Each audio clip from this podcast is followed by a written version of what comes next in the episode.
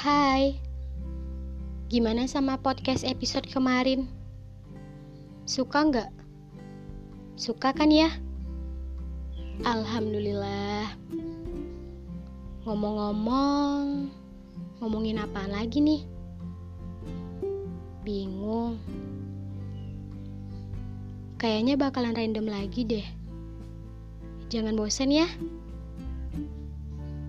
Oh iya, saya mau cerita. Jadi, saya punya orang-orang spesial lagi selain keluarga dan Nana si teman rasa segalanya. Mereka adalah si anak tengah penyuka gugus bintang dan si bungsu yang suka sajak. Kenapa saya panggil si anak tengah dan si bungsu? Karena ya nggak apa-apa. Suka-suka saya aja sih mau manggil mereka apa. tenang, tenang. Jangan kesel. Oke. Jadi, singkatnya mereka itu teman-teman saya yang gak sengaja ketemu di grup chat random. Berujung jadi teman dekat sampai sekarang.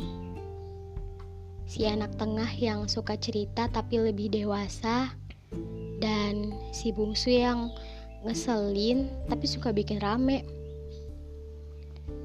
itu kalau udah di grup chat pasti rame banget. Padahal isinya cuma kita bertiga.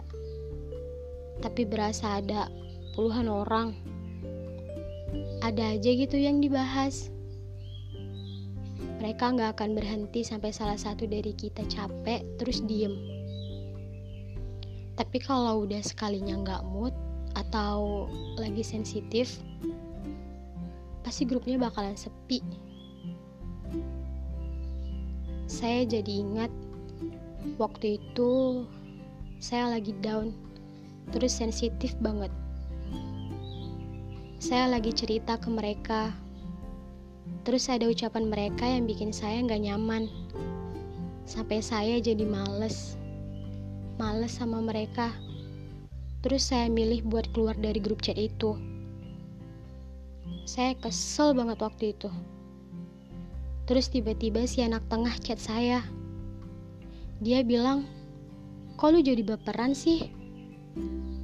Kata-kata yang bikin saya jadi makin males. Terus saya nggak bales lagi chatnya dia. Saya milih buat matiin HP terus tidur. Sampai besoknya, saya nyalain HP, terus saya cek lagi ternyata saya udah dijoinin lagi ke grup itu. Tapi suasananya jadi beda, lebih canggung. Saya ngerasa nggak enak, jadi saya buru-buru minta maaf. Tapi tetap aja masih canggung. Saya ngerasa, saya ngerasa ada yang, ada yang beda banget. Ternyata si anak si anak tengah yang yang hilang. Saya nggak tahu berapa lama. Tapi itu itu sukses bikin saya kepikiran dan makin gak enakan sama dia. Saya sama si bungsu mikirnya jadi ke mana-mana. Sampai beberapa hari kemudian dia muncul lagi Terus mulai cerita kenapa dia jadi gitu. Saya ngerasa bersalah banget.